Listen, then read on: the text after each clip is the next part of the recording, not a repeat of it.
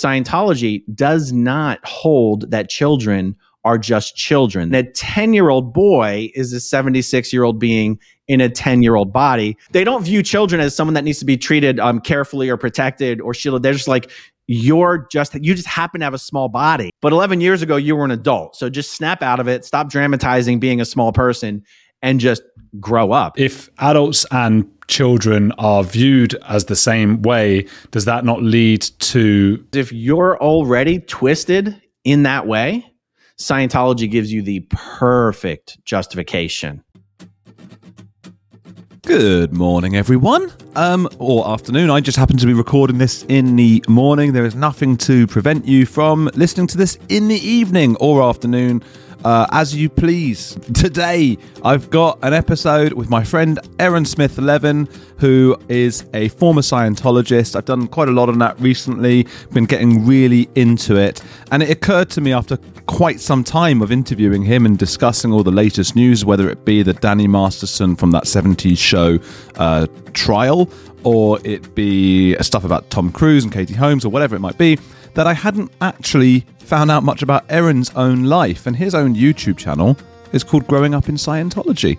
And I didn't really think about what that meant, but obviously he grew up in it. He didn't join it. And I thought, isn't that a weird uh, thing? Quite a unique, relatively unique anyway. There's only about 30,000 Scientologists left worldwide. It's a relatively unique experience. And I thought, you know what? I've got to ask him about it. Now, there are some really emotional parts. Uh, is very sort of, um, I would say, confident and strong-headed, and uh, you know, but but there are some really difficult bits, particularly towards the end of the second episode. We talk about what happened to his twin brother. Uh, so I do warn you about that. There'll be some feels, some emotions. It's a difficult story, but it's a fascinating one nonetheless. This is the first part. I'll bring out the second part just after, so you can listen to both. But this is him, you know, growing up in Scientology, and the second part will be him leaving Scientology. Um, got some big episodes coming up for you. I know I say that every week, but I wouldn't be doing my job if I didn't have big episodes coming up. That's the whole point. Who have I got? Still, Helen Lewis has been delayed a couple of weeks, but that's going to happen. Uh, we've got uh, what we've got. Sohom is going to be talking about, you know, Sohom Das, the psychiatrist, forensic, forensic, forensic psychiatrist. Sohom Das, uh, talking about Meghan Markle and uh, uh, that Tate fella. What's his name? Andrew, isn't it? Andrew Tate. What a nutter. Uh, he's been arrested in Romania and all that stuff. Um, Reckless Ben, he's a guy who's coming on. He does mad things where he exposes all sorts of wrongdoings. Uh, Teddy Rose and Mooney. It just the list goes on, you know. But now, now you're on the edge of growing up in Scientology. Do check out his channel, by the way, with Aaron Smith Levin.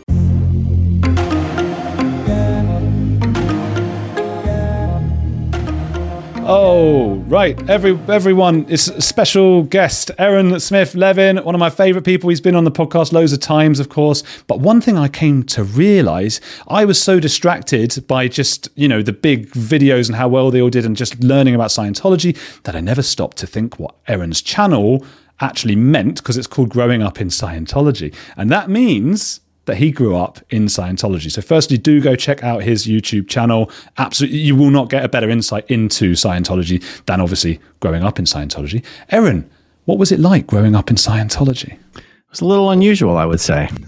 yeah, I bet. I bet. Tell us a little bit about. Uh, I mean, so you were just like a baby. You were a baby Scientologist.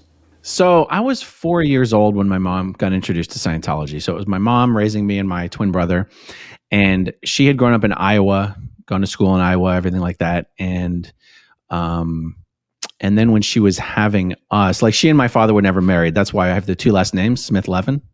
So my mom's name is Smith, my dad's name is Levin, and they were never married. Um, and so uh, by the time I was born, so my mom raised us as a single mother until she got remarried later on. Okay, so she moved from Iowa out to the East Coast, out to the uh, New Jersey, Philadelphia, Boston, Massachusetts area, the Northeast. And somehow she met a friend named Cheryl Scordato who got her introduced to Scientology. And so my earliest memories, some of my earliest memories are of being in a Scientology organization in downtown Philadelphia in a nursery that they had there for kids of the staff members and kids of the public. And because my mom, as soon as she got introduced to Scientology, she pretty much jumped right away and joined staff to work for them. She wasn't one of these people who just paid them a bunch of money to do Scientology. She was one of the staff members. So, you know, when you're four, you don't really know anything. So it's not like you can pick up a Scientology book and start reading L. Ron Hubbard. so for these early years, Scientology for me was just something my mom did, and it was just where we went to go play with the other kids. Wow. And so your and your dad, where where was he at this stage? So uh, Minnesota. Like my dad grew up in like Washington, I think like uh, uh, Washington State, and I think my mom met him. He was a musician, and um, so like I was actually born in Montana, but my mom was living in Iowa. I think my dad was living in Minnesota, and then I was just born. I think my mom was like on vacation or whatever and ha- ha- gave birth. so I'm born in Montana. I was born in Montana, but neither of my parents were living in Montana, uh, to the best of my knowledge at that time. There's a lot of moving around here, and that's something that I found really common with Scientology itself. Of course, L. Ron Hubbard was moving around in this boat. I mean, we're talking years before, I think, um, and and just every Scientologist I've spoken to seems to have moved from place to place. Do you think that was something? Somehow related to your mum's decision to join Scientology? Was she, she searching for something? Oh yeah, I'd say there's probably some overlap there as far as always looking for something new, better, or the answers or something like that. Because um, it's true, Scientologists tend to be a little nomadic.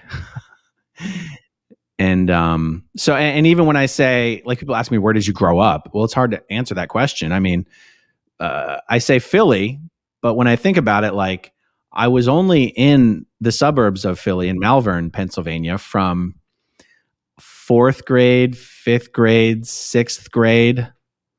But those were formative years. And it's like, well, it feels like that's where I grew up. Before that, it would have been South Jersey and Haddonfield, New Jersey. But that was like kindergarten, first grade, second grade, third grade. So I just say Philly because it's like, you know, because then I spent a lot of years working in downtown Philadelphia for Scientology. So I just go, I grew up in Philly, but I didn't really grow up in Philly. It's sort of very nomadic, as you say. And then, so as a young person, as a young child, of course, were you at like a school that, like, would it be a normal school? So I did go to normal public school from kindergarten through sixth grade. So these these younger years of my memories, this this it was just in a nursery, which is just a room in a Scientology org where they stuck the kids, and that was just to keep the kids from wreaking havoc, you know, in, in other places of the org. So it wasn't a school. There was nothing educational about the nursery at the Scientology org. It was really just stick the kids there so they can't bother anyone else and make and make noise and we did re- we did wreak havoc anyway. Um, yeah, bet. right in downtown Philly, we'd escape from the org and just run around downtown, you know. so sometimes, you know, that would be during the day if it was like the weekend or whatever. But it would also be late at night. You know, we'd be in the nursery at the org until ten o'clock at night because that's those were the hours of the org, and my mom was a staff member at the org, so we'd fall asleep at the org most nights.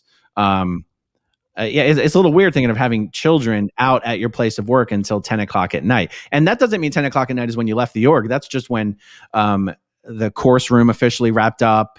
That's just when people started winding down. You know, we might not leave the org until 11 o'clock. For some people, I mean, most people listening now are probably very familiar with Scientology, but for those who are hearing about this for, this for the first time, what, what is the org? Because this was initially the Sea Org, a boat, right? Oh, right. So the org. Well, so um, Scientology calls its churches of Scientology orgs. So org just stands for organization, and and, and I guess uh, not to be confused with the Sea Org.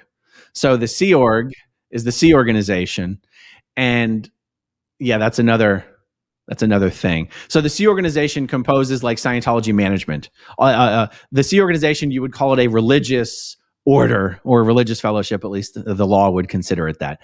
Uh, the, okay, the Sea Organization of the Scientologists who have pledged um, to work for Scientology for the rest of their lives, and they sign the one billion year contracts. So those are Sea Org members. So that's considered the most dedicated core of Scientology staff. Um, and so what I'm talking about is completely separate from that. The, the Philadelphia org is not a Sea Org org. So it's not an org staffed by Sea Org members. Um, it's staffed by uh, people who are on two and a half year contracts or five year contracts, and then once you finish that contract, you're you're you're you're cons- you're done. You're fine. You don't owe Scientology any money. what kind of things was your mum doing then, day to day, into the evening, while you were um, at this sort of creche? I suppose. I think it was two different things. At, at one point, she was uh, running the academy, which is where all the the Scientology courses are delivered. It's where Scientology auditors are trained. And then at a later point in time, she had a job of like f- um, helping to correct the uh, Scientology auditors for any mistakes that they make in an auditing session. Uh, both of those jobs require, uh, in, in Scientology world, a significant amount of training. Um, and even for some of those periods, she went, uh, she left uh, the family uh, in Jersey to go down to Clearwater, Florida, full time for either six months or twelve months. It's hard to remember. Um, and so, even at that young age, you know, my mom was gone for long periods of time just to do training on how to do her Scientology job in Philadelphia. Did you feel love from your mom in, in, a sort of, uh, well, yeah, did you feel love? Yeah, yeah. This is probably in contrast to a lot of other stories that I hear from people who are raised in Scientology. I, my mom never, particularly at that younger age, uh, never treated us like we were just cogs in the machine or that we were only there to hopefully serve Scientology or that our value was somehow tied to what we did in Scientology. That was never that was never an issue. Now we were already only 12 years old when we ourselves did join staff. But even then she was always um, probably uh, a force for more protecting us to the degree that she could from just being a cog in the machine and actually caring for our well-being. So, but I hear a much different story from other people who grew up in Scientology. Uh, even people who grew up in Scientology with parents that were just public as opposed to staff members. Like I've heard stories of people who grew up in Scientology, their parents were just public and their parents still treated them like the only reason they were there as as beings was to serve Scientology. We never particularly had that put pushed upon us. It must it must screw people up. I remember Mike Rinder talking about it just with his own child who unfortunately died um, th- as a baby, I think, uh, and just he was obviously sad, but he also had this feeling of like, okay, well, it's just this sort of body thetan uh, that can go into another body, and it's not like a real thing. I guess the religion was like that strong in him at that at that point, so it is really sad. Well, I would say, I mean, we had a bit of an unstable childhood in general, probably just due to you know personal factors in my mom's life, but I would say not specifically due to Scientology. You know, like it's not easy being a, a, kid that young and and having like a revolving door of boyfriends or husbands you know? Like um it, i just remember it, it it it had an impact on me. I mean there's an instability to it. Um you know my mom did remarry at one point um and have a i have a half brother from that marriage. Um but and after that she even remarried again and, and then again and then um, and then in between the marriages there were boyfriends. And that's not even a, a, criticism on someone's personal life. I'm just talking about from my perspective as a young person there was a lot of instability. And you combine that what i just described also with moving from place to place relatively frequently um, that yeah I, I don't necessarily look on back on my childhood very fondly um, and that might just be because you know memory can also be very selective um, but it wasn't due specifically to being treated like um, like I was just there to be a cog in the wheel, and, and, it wasn't due to feeling a lack of love from my mom either. That wasn't an issue. I wonder then if that also crosses over if we talk about your your mum uh, in that sort of pursuit of something, a pursuit of recognition or whatever it might be, and you find it in other boyfriends and things like that. What what was your mother like? Is she still with us? Oh yeah, yeah, yeah. I mean, I'm only 42. She's 62. yeah. Well, I know. I, am not suggesting you're old, but you never you never know when people. No, you know. that's true. That's true. That's true. Yeah, no, no, she's around. and she actually still more believes in Scientology. I mean, she was declared uh, she's not in Scientology anymore, but she still believes in L. Ron Hubbard and Scientology, and uh, you know that it works, and that um, auditing, you know, solves problems and whatever and and it's become a source of friction not that i give her friction for it she actually gives me friction for thinking it's all trash and i'm like what are you going to do with that? I don't give you for doing it. Don't give me shit for shitting on it. You know? Yeah, yeah. Do you have a, do you have a good relationship though? Otherwise, now I would say it's strained for sure. that's quite standard. That happens with parents. that happens with pa- parents and children. uh, Well, sometimes anyway. So, so that was going on with your childhood, and and they do say that instability is is one of the hardest things in childhood. It's like you know, growing up rich or poor, religious or not, is one thing, but the instability is difficult. Are there ways in which that affects who you are today? That's sort of hang, hang ups and hangovers. Um, I think any negative hangups or hangovers that I have now are more from uh, ha- uh, everything that happened after I started working for Scientology when I was 12, and not so much things that happened before that, actually. Okay, well, let's get into that then. So, what, what was the next stage? Because working when you're 12, unless you're Macaulay Culkin in um, Home Alone or something, apart from actors and models, that's sort of unheard of. So, I mean, that, how do they get around that? I mean, they get around it because nobody knows it's happening, really. Um, uh, you know, Scientology staff members are considered religious volunteers. They're not actually considered, um, in the eyes of the law, employees, even though they're on staff contracts, but it's really a contract defining the terms of your volunteer status. Um, believe me, Scientology doesn't consider you a volunteer. They just hide behind that when it comes to the law. Um, so, wait, what was the question? Well, no, but just going Oh, through 12 it. So, what, were you a 12-year-old. Yeah, were you excited to start working? I was excited because my mom made us excited. Like this is this is one of the sources of friction, where it really rubs the wrong way that I would ever describe anything about um, this path that we traveled into becoming Scientology staff members as anything other than our own decision, something we wanted to do, we decided to do, and you go, we're kids. We do what you tell us to do. We try to be as excited about it as possible. You know, that's kind of what kids, you know, even if you, you make a kid do something they don't want to do, eventually they're going to figure out how to have at least as much fun as possible doing the thing they didn't want to do in the first place. That's how kids work.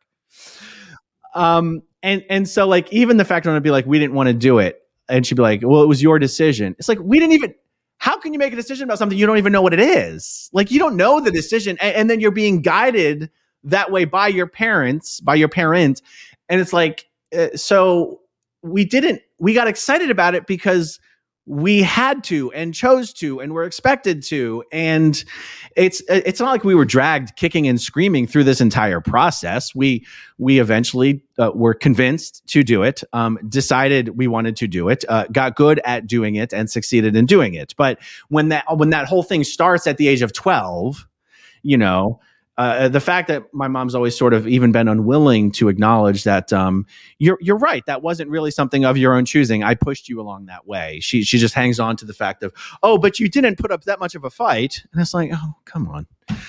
You know like honestly like like she uh, she does not like the episode that I filmed of Leah Remini Scientology in the aftermath. You know her response to that was sort of like oh you must hate me. And I'm like the fuck are you talking about? Like, I can't talk about my own life without you making it about you. How about you understand where I'm coming from and show a little bit of, you know, humility um, and and perspective that it's not all about you. It's actually about your kids, which um yeah anyway i don't want to go on a tangent Yeah. Well, Aaron, you'll be delighted to know we've actually got your mum in the studio to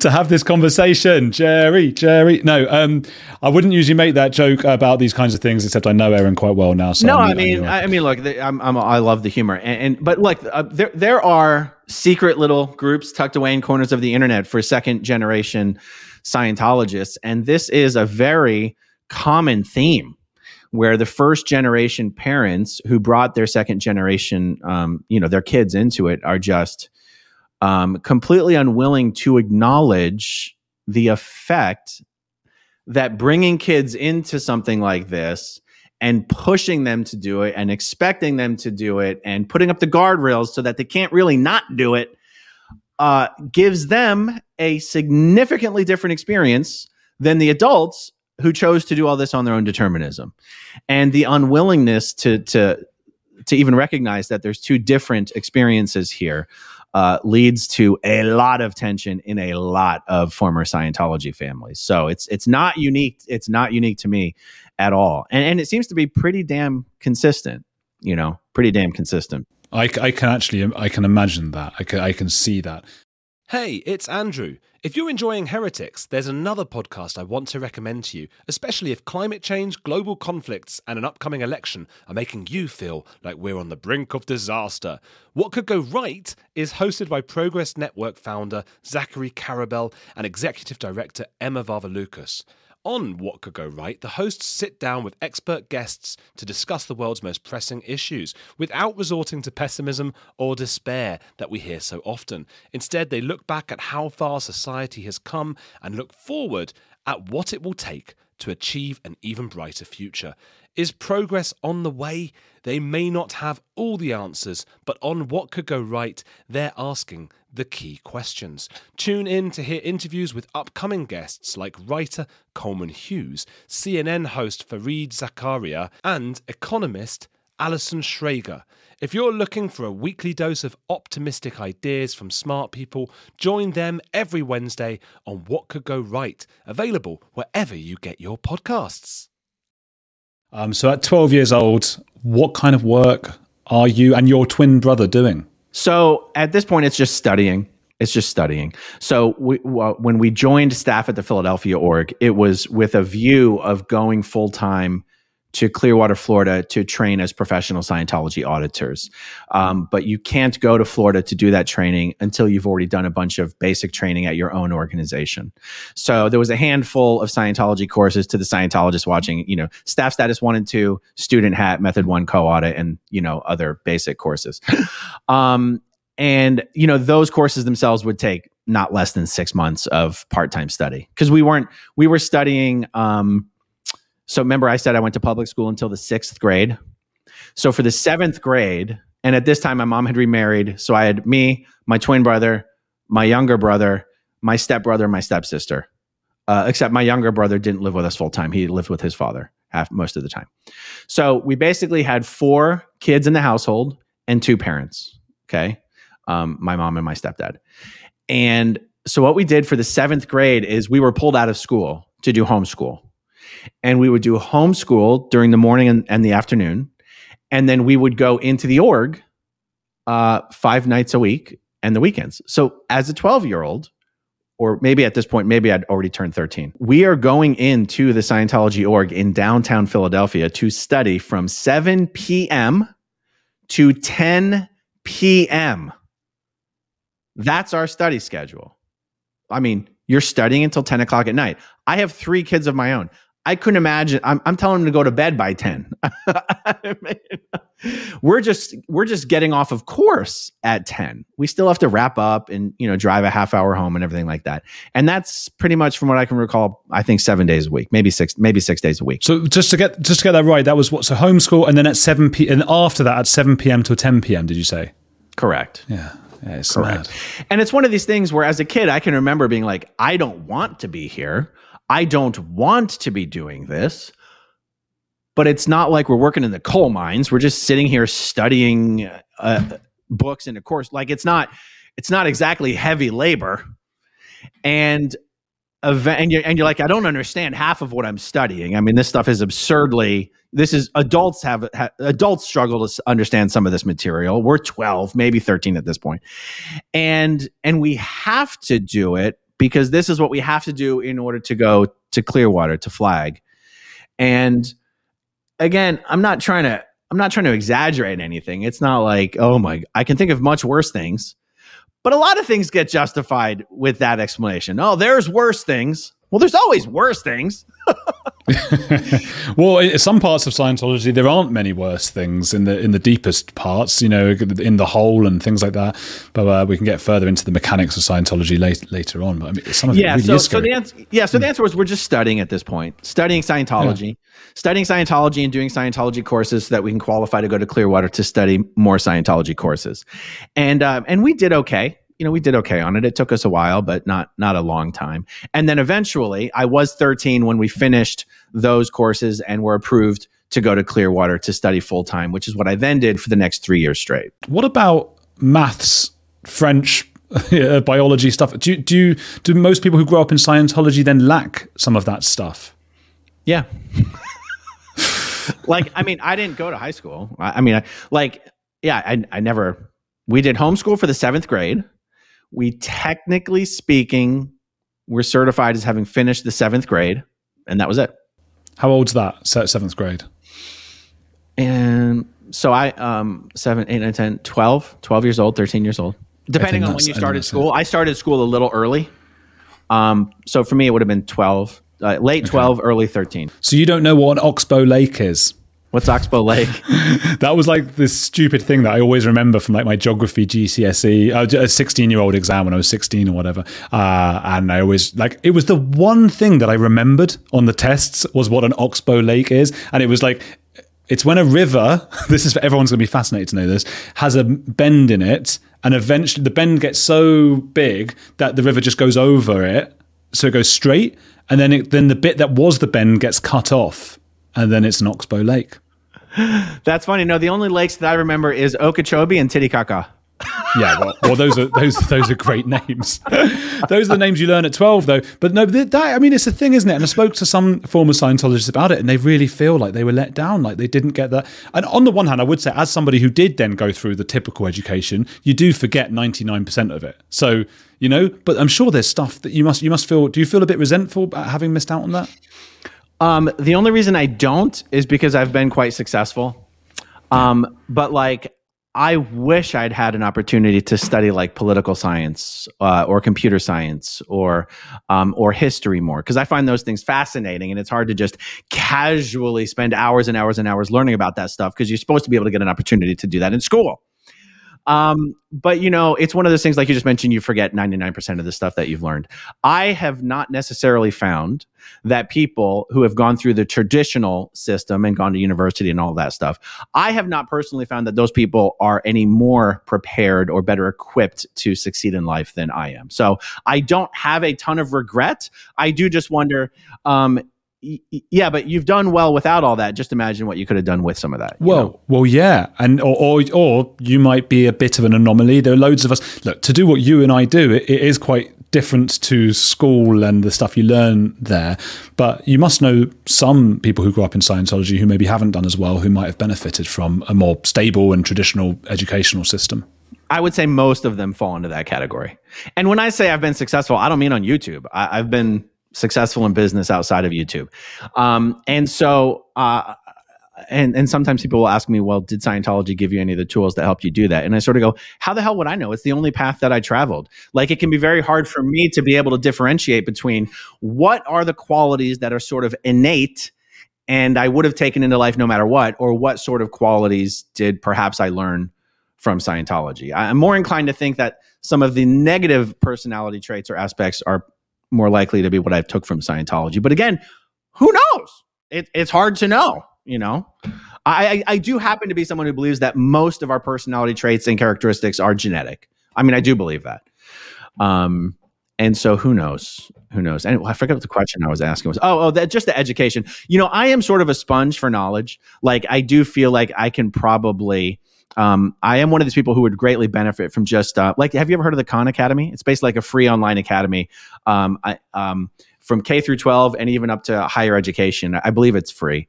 Um, uh, I, I'm someone who I think tries to soak up knowledge about subjects I'm passionate about, even if it has nothing to do with what I do for a living. I just personally love those things. Whereas, so if I had traveled a more traditional route, I would probably have found a subject that I'm really passionate about and wound up being a professional in that area. Do you know what I mean? Whereas now, um, I just study those subjects just for fun and not, it's not, you know, that's worked out well for you. And I, I think that's something that like I often have to address on this show. We, we deal with people who have been in, you know, quite horrific or atrocious cults sometimes and all those kinds, but there's often grains of truth even within them and there are often positives. It's just, they're just outweighed by the negatives in general.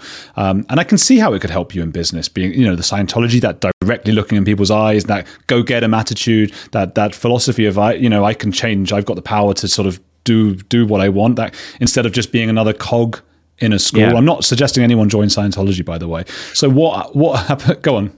I'll tell you though, even even one of the things you hear about Scientology uh, in the most negative way, as far as everything is your fault, no matter what happens to you, everything is your fault.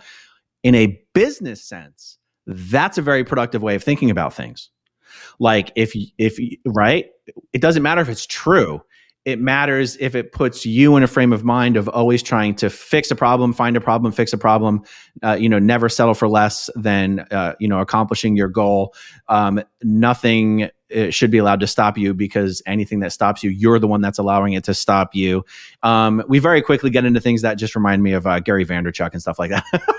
yeah. Well, also the the fixed mindset. I can't remember versus the growth mindset. I can't remember who that is. Uh, I just want to quickly look it up because people will be saying that's that's, not someone, that's not Tim Ferriss, is it? I don't know. It might. Be, I thought it was a, a, a female a female philosopher. It might just be something that's known about in philosophy. You know, I don't know the fixed mindset and the, and the growth mindset. And and I don't know. You know, if you're if you're a growth mindset, it might help to be told, hey, everything's your fault, because then you go, okay, what can I do to, to grow? What can I do to be better? Be better all the time, even if it's not true, as you say, even if it's not your fault and your responsibility. If you're in a fixed mindset, I think maybe that's not going to be very helpful to you because you can't, unless you can get out of that fixed mindset. Well, I'll tell you, I think what we're talking about here also goes to explain why so many of the people who get into Scientology get in through Scientology's business consulting front groups because that Scientology message you can fit, you, you are in control of everything. You are, can be a cause over anything. Everything is your fault and therefore you need to figure out what to do about these things.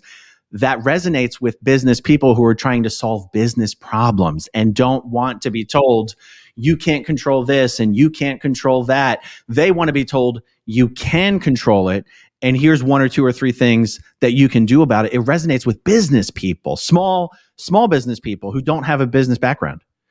And that is how the majority of people get into Scientology is through these business consulting groups. So there's something to be said for that. Absolutely, 100%. I had no idea about that. It makes total sense. And you think of like the multi level marketing companies, which are very similar, they employ similar tactics, and NXIVM and all these other cults that, that use this kind of you can do what you want. Even people, a lot of gurus in the internet age, the Elon Musks and the Jordan Petersons of this world, make your own bed. You know, you use, you are responsible for you which is true to an extent, of course, and that's and that's where it falls apart. So let's go further into your into so you're you're now a, a young teenager. What's it like? Do you have non Scientology friends? Do you have girlfriends and things? So at this point, once you go to Clearwater, uh, so at this point we're in Clearwater, you are in the bubble. You are living and breathing Scientology twenty four seven, um, twenty four seven you're living with Scientologists, you're eating with Scientologists, you're studying with Scient, not just Scientologists, Scientology staff members. And at this point, not just staff members, but Sea Org members. And and compared to the earlier years of my life as I've described them, I thoroughly enjoyed my time in Clearwater for the 3 years that I was there from the age of 12 to 15. Now, I would never let my own kids do it, but I thrived in that environment at that time with those people um, because remember, Scientology does not hold that children are just children. They hold that a child, like, uh, like let's, let's, that a 30 year old man is a 76 year old being in a 30 year old body, and a 10 year old boy is a 76 year old being in a 10 year old body that 11 years earlier was probably in an 85 year old body. So they don't actually view children as being unique or special or, or not special like special good special bad. Like like they don't view children as someone that needs to be treated um carefully or protected or shielded. They're just like you're just you just happen to have a small body. But 11 years ago you were an adult. So just snap out of it. Stop dramatizing being a small person and just grow up. So now i said that harshly but my experience was more like i was being given the freedoms of an adult. I was being treated like an adult. I was being given the responsibilities. I was being treated as an equal is, is the best way to. I was being treated like I wasn't less than. I wasn't just a tag along. I wasn't just along for the ride. I was an equal participant on the on the playing field. Okay, well then what I got to ask then because I think a lot of people just be wondering this and I got to use uh, ridiculous, stupid language because of the YouTube algorithm. But if adults and children are viewed as the same way, does that not lead to uh, not romantic, but I suppose I can use the word sexual things that shouldn't be happening. Um, it does. I never experienced that personally, but it very much does. Because if you're already twisted in that way, Scientology gives you the perfect justification why it's okay, why that's totally fine. Because Thetans are just Thetans. Children, like there's it's just small body, who cares? And so I am finding more and more and more things I never even knew were going on, even in the places where I was. That's why I've started to really expose this kind of stuff on my channel. Well, well, yeah, there is something this week you were you were exposing on your channel. What was that? Well, you don't want me to get too far into it because um, it, will it's it's not it's not YouTube friendly. But I will tell you, I'll tell you in PG terms that it was a Scientology staff member who was um, very successful at raising money for Scientology's real estate projects, and so he was sent out to all the other orgs in the Western United States to help them raise money. But in the process of doing that, he was meeting um, female Scientology staff members who were under the age of consent and was abusing many of them in many orgs. One staff member who was in his late 20s abusing other staff members who were 15 or under. And um, this went on for years. And instead of Scientology doing anything to protect those staff members or protect repeat offenses, they just shipped him off to Clearwater. And he's here now. So that's why I've been doing videos about him, um, giving him a starring role in my videos. Um, and Scientology, Scientology, it's like, do they necessarily think that's okay? No, the guy got in trouble for what he did, but that sort of behavior is excused by many by going, what's it's just bodies. What's the big deal? And they really believe that. They really do believe that. And that is twisted. I guess if anyone wants to hear further details on that and all the horrible things, you know, go to Aaron's Growing Up in Scientology channel where he's been uh, reporting on this week. I do apologize to those listening on the audio uh, streams. It's just we it's just the stuff goes out on YouTube as well and they have become more and more censorial and it's just um, it's just insane. So apologies for us having to to talk as if we're, we are children or whatever about these subjects, which are, you know, very serious uh, subjects. So, okay, so at this stage, you're you're 15, 15 or so, 16. Did you feel special? Did you feel special compared to normies? What do you call normies? 100%. Oh, that Scientology calls them wogs. I have come to learn that in many parts of the world, wog is a racial slur. And you have to think you have to think that L. Ron Hubbard knew that. Wow. What a yeah. weirdo. Yeah, wog is a racial slur in many parts of the world, particularly about um, Asians. Even in Britain, wog can be used as a racial slur. I mean, it doesn't have the power as the N word, but it means the same thing. It doesn't have the same punch, if you will. Um, and that is Scientology's word for non-Scientologists. It's used just it's one of the most common words used. Oh, hey, oh, um, I'll be there at five. I got to finish up at my wog job. That means the job that I work outside of the Oregon, it's for a non-Scientologist. If you work for a Scientologist, it's actually not called a wog job. Right, right. So, so was. Ron Hubbard? I mean, do we know about him being? Then, but for anyone who doesn't know, this was the creator of Scientology, a science fiction writer from the 40s and 50s, I suppose. Um, did he come out with a lot of racist stuff? Do we get many people from minorities who are Scientologists? I think L. Ron Hubbard was about as racist as you would expect for the time period, personally. And and I say that I say that because I never took any racial undertones from anything I read or listened to in my time in Scientology. But it could be because I wasn't looking for it, or or or it would have gone right over my head.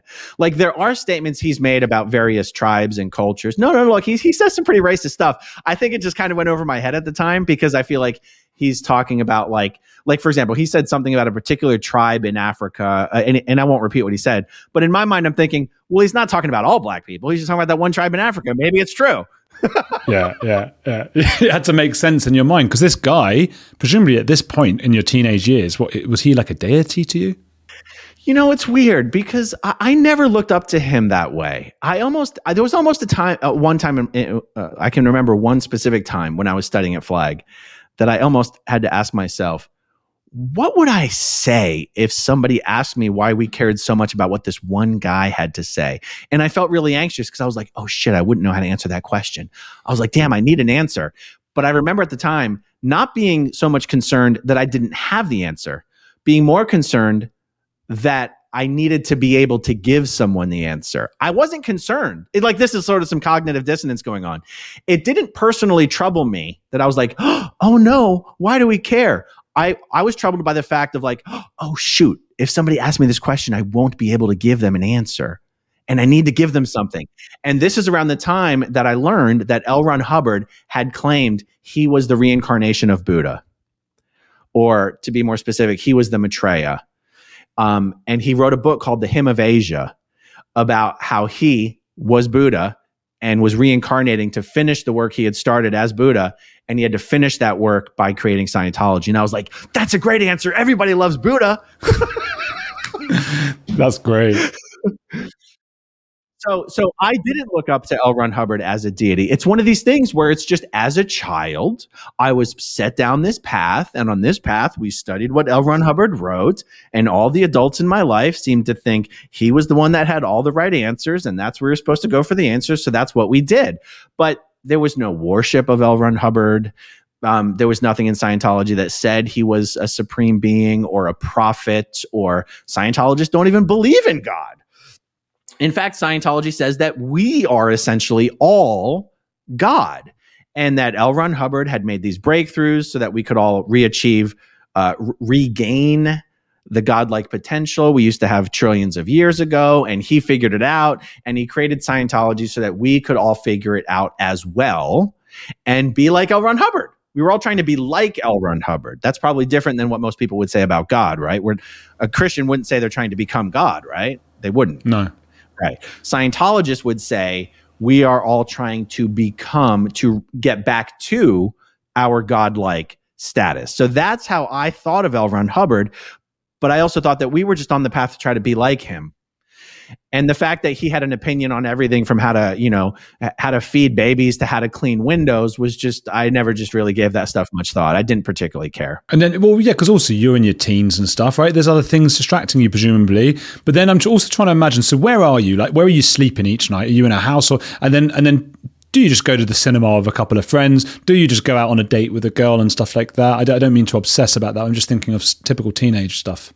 Yeah, no, dating was strictly forbidden at, in clear in Clearwater at this time. In, in, the program that I was doing at the time that I was doing it, even flirting would get you kicked out potentially. Yeah. Um, so we're living in apartments, uh, real apartments. You know, real apartments that a normal person with a real job might rent. Except, except so so I'm thinking in my case, it was a three bedroom apartment with a kitchen. Except in each bedroom is two two sets of bunk beds so you've got like four people in a room plus two bunk beds in the living room. So you've got like two, four, six, eight, 10, 16 people in a three bedroom apartment that has two bathrooms. And you're only there to sleep and shower. You don't, there's no hang, you're not, you're not hanging out. So you're, remember, you're studying from nine o'clock in the morning to 10 o'clock at night except nine o'clock in the morning is when course starts. So you've still got to wake up, shower, exercise, eat breakfast, you know, take a bus to the base. So you're you're waking up at seven. You're going to bed at midnight on on a good day, and that's seven days a week. But you like, but but you enjoyed this stage, or were you already starting to be like, oh, actually, no? I enjoyed that stage because I'm thinking this is where he's going to talk about because you said before you got hang-ups from stuff that happened later in Scientology, and so I'm thinking, well, this must be it. No, that's not it. That's not it. And by the way, one of the things that made it enjoyable is um, the particular program that I was doing. There was a thousand, about a thousand other staff members from Scientology orgs all over the world, and about at least a hundred, maybe 150 of those were my age. So, and we're talking all over the world. So, you know, I've got dear friends that you you know, it's almost like when people go through battle together, you know, you it forges a certain kind of relationship. And, you know, look, studying Scientology courses doesn't really compare to battle, but the culture and the pressure and the stresses that get artificially created on you. Like, really, Scientologists think that what they're doing is that the fate of the world rests on their shoulders, and the fate of the world depends on what you do here and now in Scientology. And, and that was, uh, you know, that was pounded into us, um, as L. Ron Hubbard say, with an atomic branding iron. And and I took that seriously. That I did take seriously.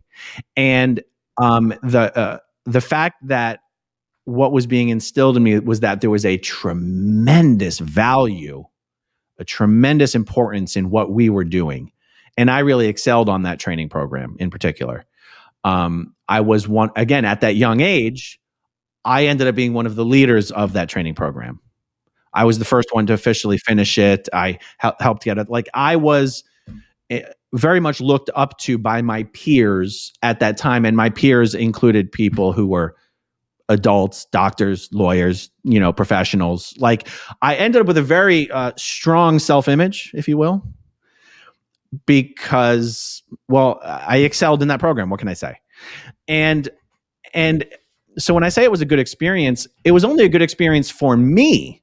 There's plenty of people on that training program who had horrible experiences. It just wasn't mine. And uh, um, so by the time I finished that program, I was, oh, but you said uh, your original question was like, what was your day like? Were you going out to the movies? So I probably, for the last 12 months of that program, didn't have a single day off, not one. That, I mean, movies are considered other fish to fry. Now, you could ask for, you could every now and then get a day off. And if you had a day off, you're allowed to go to the movies. Um, but the particular program that I was doing, there was so much stress as being put on that program that asking for a day off was just un- unheard of, even if you were eligible to ask. Um, so yeah, no, but movies weren't completely unheard of. If you know, if you got three or four days off a year, you could go to the movies on that day off. Sometimes, as a reward, if production had been really high, they would actually play a movie on 35 millimeter in the auditorium as as like an award. You know, when did you first? How old were you when you first dated and were with a woman, let's say? 18. Okay. It's not that late. No. There there are many aspects of my child uh, my upbringing that that that I do go I a little bit thank God I didn't go to high school. I sort of got to bypass that awkward stage. And that's a stage where a lot of people that I grew up with got into a lot of trouble, legal trouble, drugs, you know, um, some of them are dead. I mean, it's not like I grew up in a rough neighborhood, but even in a relatively middle class neighborhood that I grew up with, a lot of those guys are in a lot of trouble. A lot of those guys aren't around anymore. Um, and I sort of wonder, you know, I didn't have a, a, great structure, a great stable household. I was like, I could have easily gone that way if I'd been in high school. So, in some ways, my experience at Flag gave me kind of the structure that perhaps um, I needed to bypass a lot of the potential pitfalls I could have gotten into if I had gone to high school. You know what I mean?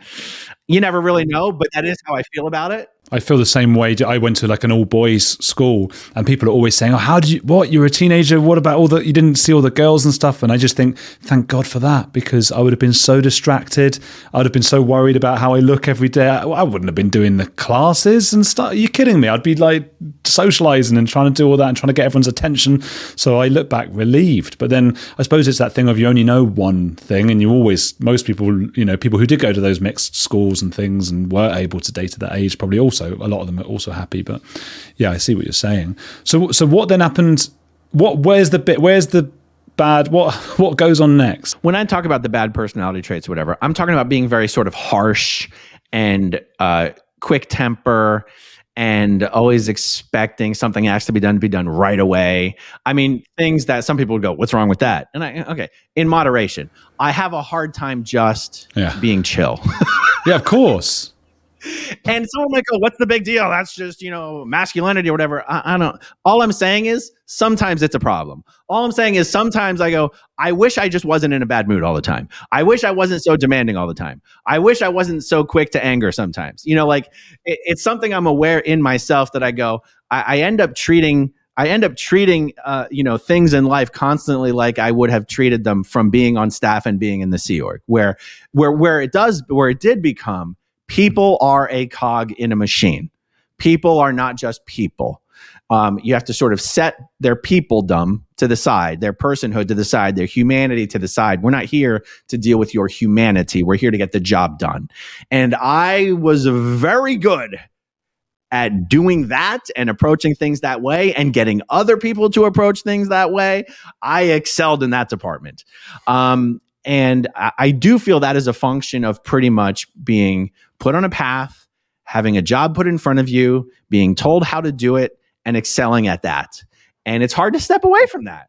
You know, it becomes so innate. You can't just change your personality.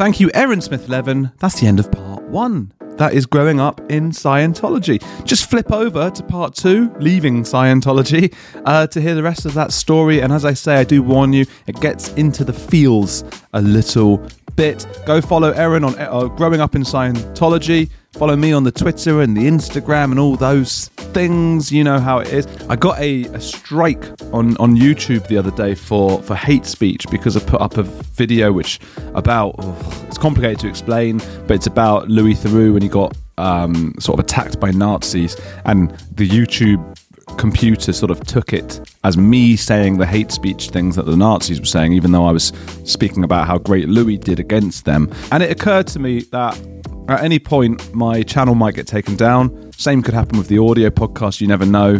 Problems can happen. So do follow me on Twitter or Instagram and all those things, social media, the Patreon, of course, patreon.com slash Andrew Gold. That helps hugely if you just sign up there.